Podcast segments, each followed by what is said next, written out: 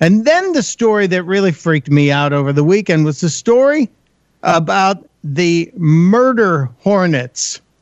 I'm not kidding. They are here in our world, they are here on our continent. The murder hornets. There, it's not a minor league baseball team, but a terrifying Asian insect that has arrived here in America. The New York Times had the story over the weekend. I saw it on Saturday, and it kept me uh, kept me awake late Saturday night. I was reading all the stories of it. It is a hornet that can grow to the size of up to two inches. What you think about that?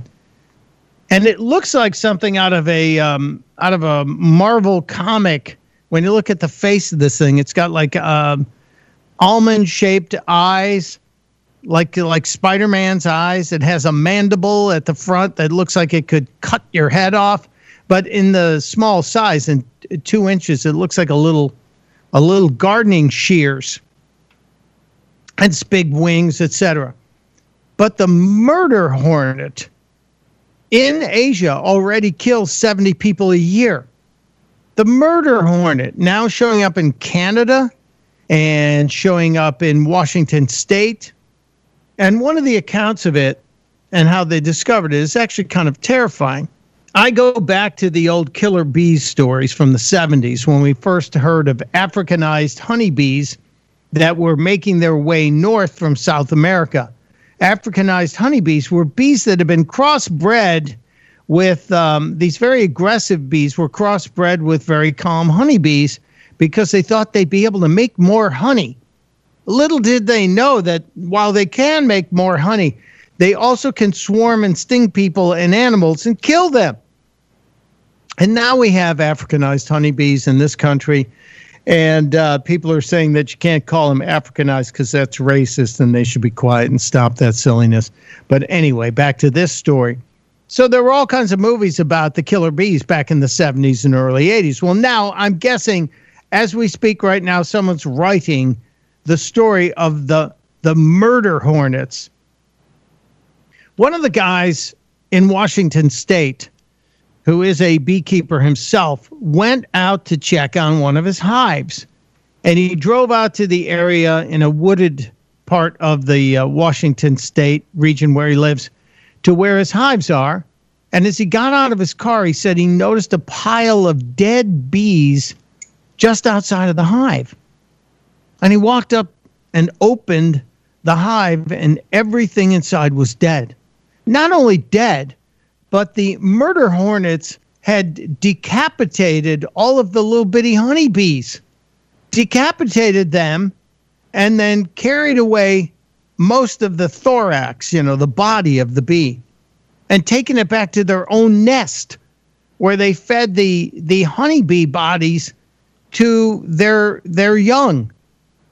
Anyone else freaking out about this a little bit? This is a, an invasive species that has now made it to our continent. It's been found in Canada. It's been found in Washington State, and they're telling us that the the reality of the murder hornets is so scary because it could devastate the honeybee population, which means that uh, we're not having fruits and flowers all kinds of things affect if you wipe out the honeybees. And apparently, the the uh, murder hornets do not have a a um, enemy here, a predator here. So they're going to go unchecked. Now, the weirdest part about this, I know you're saying, wait, they're decapitating honeybees and feeding the the uh, bodies to their young. That's not weird enough. No, it's not. They also have stingers on their tails. They have really pointed stingers with venom in them. Venom so powerful that, again, as I said, Japan says that 70 people a year are dying from stings from the murder hornets. You got 70 people a year. That's more people that die of uh, from shark attacks around the around the globe every year. It's a kind of a maddening thing. All right, back to this. So this guy spots the murder hornet attack on his his honeybees. He calls in the local people. They say we're going to find these these uh, murder hornets. We're going to find their nest and we're going to track them down and we're going to wipe them out.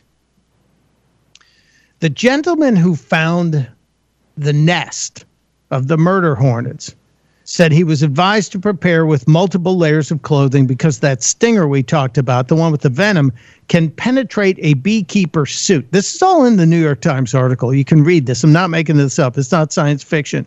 It's science scary.